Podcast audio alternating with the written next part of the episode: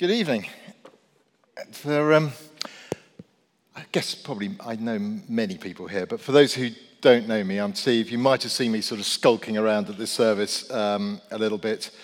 I've actually, I worked it out, I've actually been coming to this church for nearly 20 years now, which is rather frightening.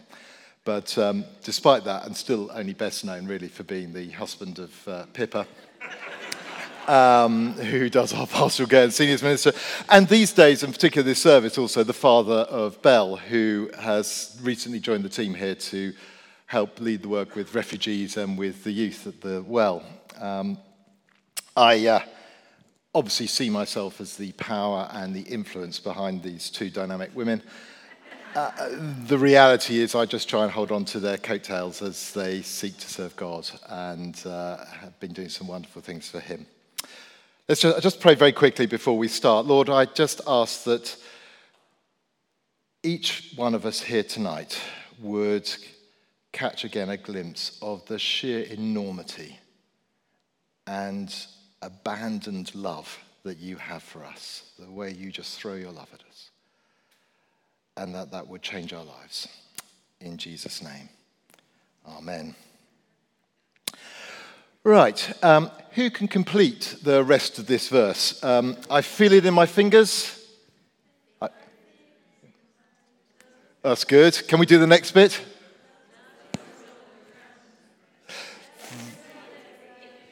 Okay, that's enough. well done. I'm glad you were singing and not me. Um, some of us maybe old enough, if, if, you're my age, you remember that really as the Wet, Wet, Wet single that stayed at number one for what seemed like an eternity in the, uh, I think, early or mid 90s. Uh, others will probably remember it better for Bill Nighy's um, rather um, attempt to murder the song, really, by turning it into a dodgy Christmas number one in the film Love Actually. But if you scroll back to the beginning of that film, you may remember it opens with scenes of people arriving at Heathrow Airport and being met by their loved ones. And Hugh Grant, who's playing the Prime Minister, is doing the voiceover. And his conclusion, as you watch all these real people actually arriving at Heathrow, is that if you look for it, he says, I've got a sneaky feeling you'll find that love actually is all around. And you know what? I have a sneaky feeling that in many ways Hugh is actually quite right. We live in a world that is fascinated, some could say obsessed with the idea of love, of finding love and losing love, of giving love and receiving love, of falling into love and falling out of love.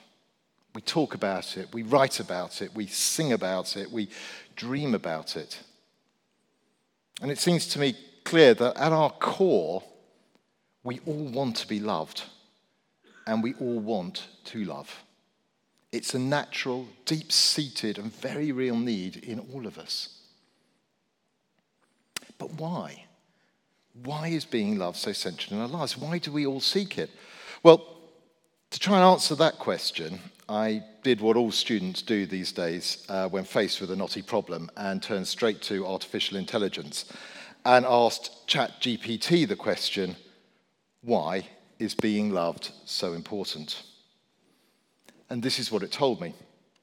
Being loved, ChatGPT tells me, is essential to our emotional well being, our mental health, our physical health, for bringing a sense of purpose and fulfillment to our lives.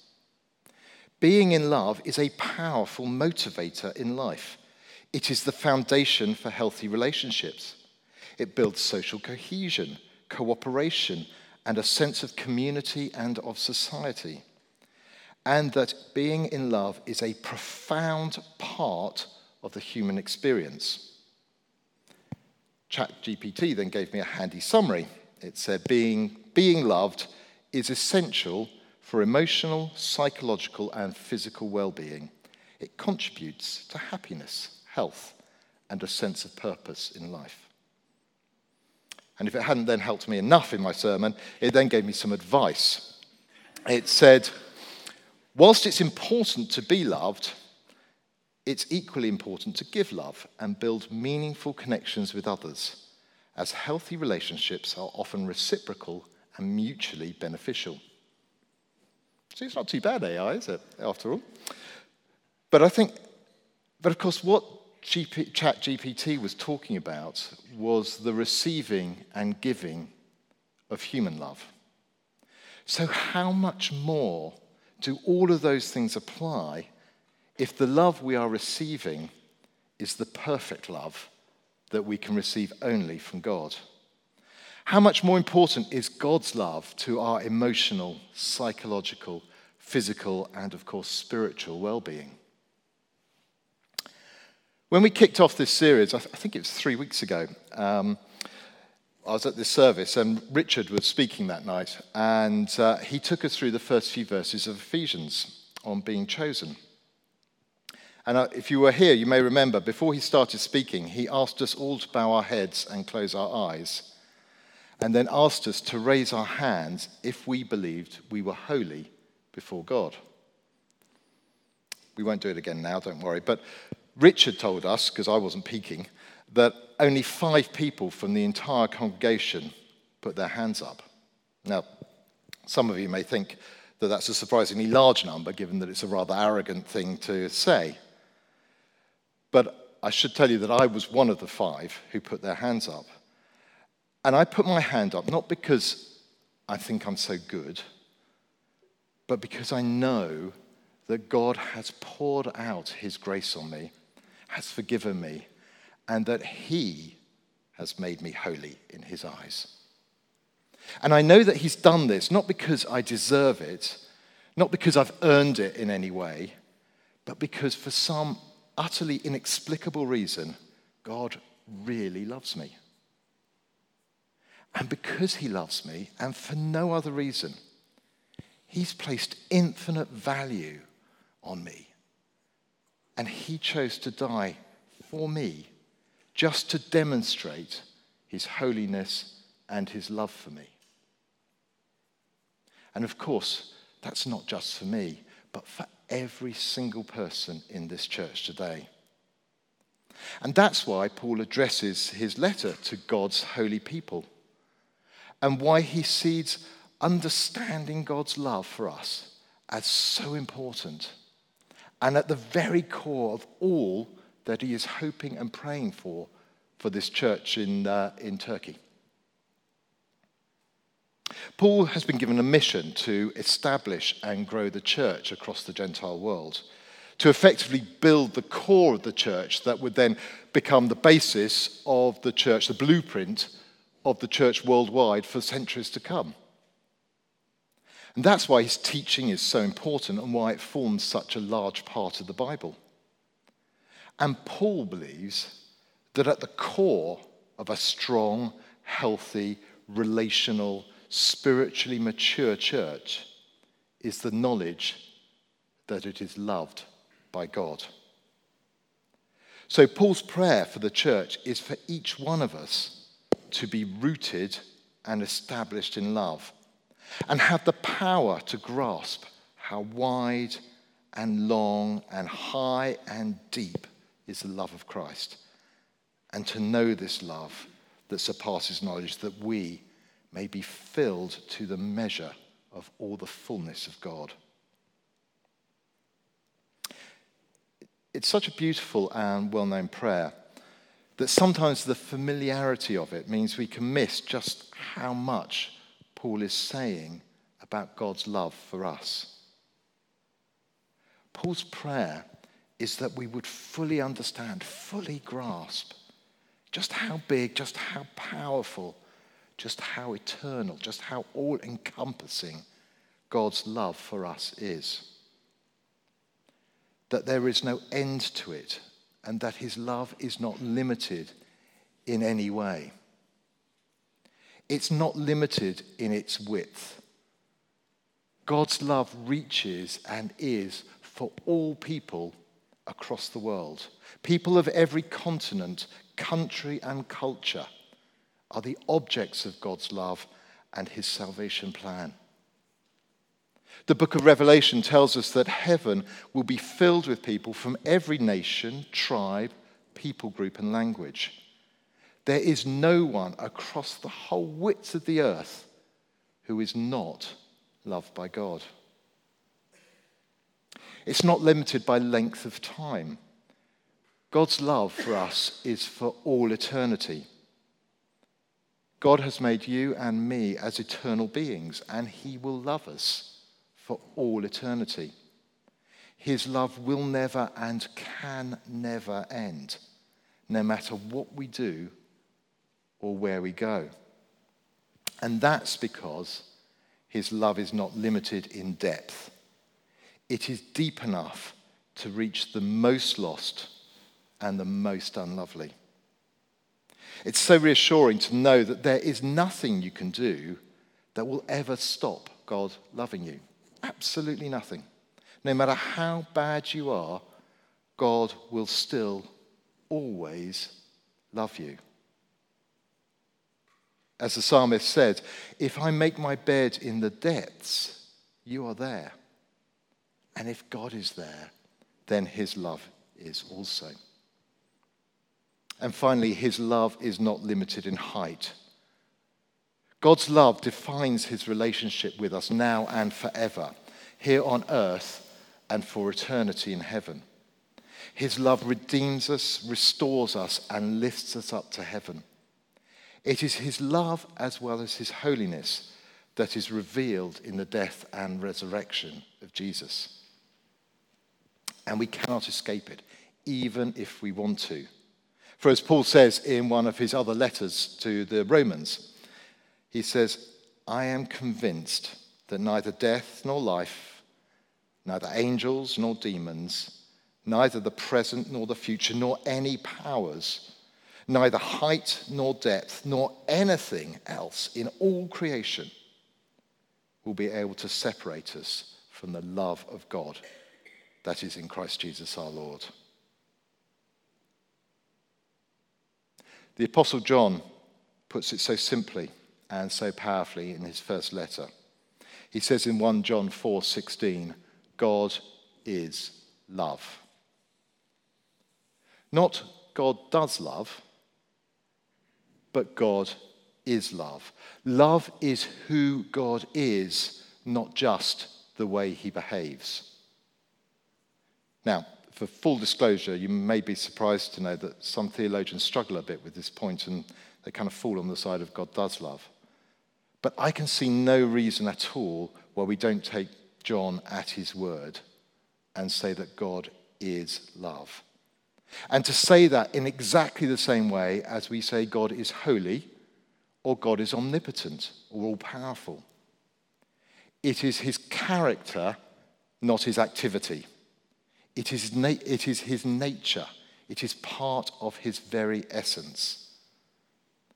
And if that is true, then it means that God will not and actually cannot ever act in an unloving way to anyone, no matter how unlovely they may be. Just as God can never be anything other than holy, he can never be anything other than loving.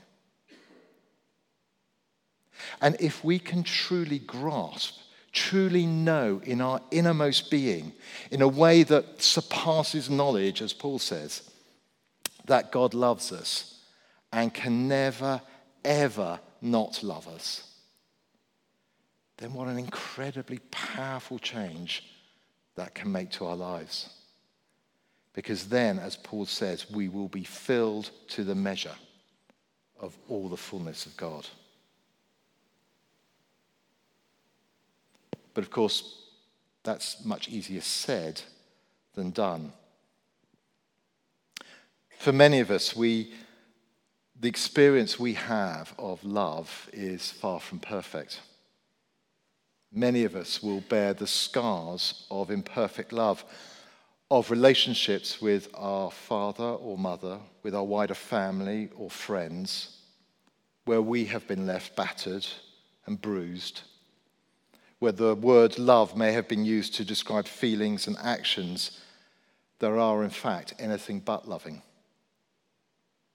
Equally, most of us may have been responsible for giving love that also has been distorted or given the wrong view of what true love is. And if that has been part of our experience, we then risk bringing this distorted, broken view of love into our relationship with God. We don't want or don't feel able to grasp how wide and long and high and deep is God's love because, to be frank, we don't trust Him. We've been hurt and let down too much by others to really trust and experience God's love. Now, I'm picking feelings and experiences like that and not something that can be done just by listening to someone like me speak at the front of church. They need time and prayer. And if you feel your understanding of love may have been compromised by your experiences in life, then I'd really encourage you to find someone you trust, maybe a professional, to talk to and pray it through with. But as a starting point, may I just say that one of the most helpful things that I have come across when considering who God is is the concept that he has to be at least as good as the very best we can imagine. What do I mean by that? Well, each of us has been made by God in his image. And therefore, at our very core, we have been made to see and understand who God is. We can see and understand the best of God because we are in his image. If, for example, we think God's love is limited or that he is impatient and angry with us, or perhaps that we are too insignificant for him to notice, then my suggestion is that we are putting on God the pains and imperfections of the human relationships that we have experienced. And whilst I totally understand it is hard to do, if in each of those situations we can try to imagine what the absolute best, the most amazing, the most unrealistic, the most unjustifiable kind of forgiving love would be. Something better than anything we've ever experienced from someone better than anyone we have ever met. If we could do that, then I would suggest we are getting closer to grasping the kind of love that God really has for us. Because if God is really God, then his love has to be better, stronger, deeper than we can experience from anyone around us, and better than we can imagine as Paul himself says, it has to surpass knowledge. And that means he will love us even when we can't love ourselves. That he loves us even if we believe we are unlovable. And he keeps loving us even when we don't love him back. Because God is love, his love comes with no agenda. We are, if you like, loved for no purpose. In a very real way, God is not looking for anything in return for his love. Within the three persons of the Trinity, God knows and experiences more than enough love. He doesn't need anything from us. He loves us just because he loves us. Because in his eyes, you are lovely. Even I am lovely. But having said that God has no agenda in loving us, and he doesn't, there can and still is a purpose in God's love for us. Because it's unconditional, God doesn't have to, God's love doesn't have to change anything in our lives. But if it is fully received, fully grasped, as Paul says, then in fact it does change everything. Because he loves us, God wants the best for us. He delights in us.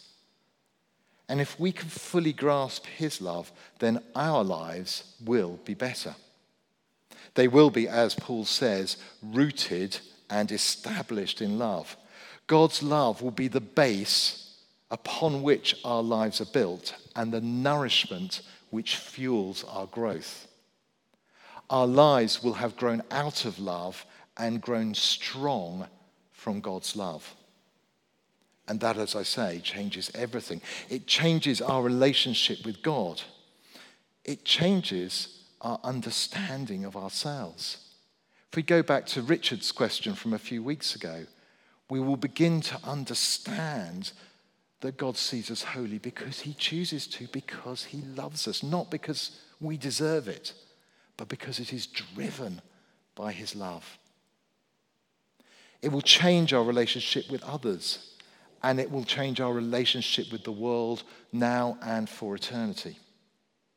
And that is why it is such an important prayer for Paul.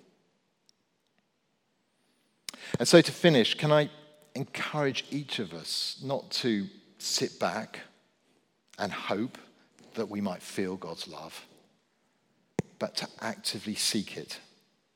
Paul's prayer is that we would grasp it, and that's an active verb, it's not a passive one. And so, can I just suggest three really simple activities that might help us grasp his love? Praying, thinking, and doing. When we pray, can I suggest we pray in two ways about God's love? Firstly, ask God to show you his love, to reveal it through those around you and the things you see. But also make sure you tell him in prayer that you love him. Even if you don't feel it, tell him that you want to feel it. And tell him that you choose to love him. Thank him for what he has done and for who he is. And if you can do this, then I'm sure you will begin to see him more clearly. And as the old song says, then love him more dearly. Thinking. Um, we're all very different, but the way I personally first began to understand just how much God loved me was when I began to really understand what Jesus had done on the cross and why he did it. I'm someone who needs to understand and not just feel. And so for me, reading John Stott's book, for example, The Cross of Christ, was where I began to understand. And from there, I began to know that I am loved and that I can love back. As I say, we're all different, and I'm not suggesting everyone is as head led as I am. But either way, it is important to get that balance and know and experience God, yes, in our heart, but also in our head. As the more we know of Him, the more we will see how lovely it is. And the more our experience can also be based on solid truth and not just emotion, the stronger those bonds will be when the storms of life come and the emotions are not there. Finally, doing. The Apostle John, in his first letter, said, We love because he first loved us. Love is a verb, it is an action. And a quotation that inspired me as a teenager and led me to working in Africa for a few years was this from Art Beals. It said, Pity weeps and walks away compassion comes to help and stay. Real love is not a gooey feeling, it's a choice to put others before self. And if in some small way we can start acting in love and putting others before self, then I believe the feelings will follow. And of course, the greatest example of putting others before self, indeed, the greatest example of love comes from the greatest lover of all. For God so loved the world that he gave his one and only Son. God's ultimate expression of love for us is the gift and sacrifice of his Son Jesus on the cross. And our ultimate response to being loved like that is the sacrificial giving of our lives back to God. And we can only do that when we truly grasp how wide and long and high and deep is the love of Christ. Amen.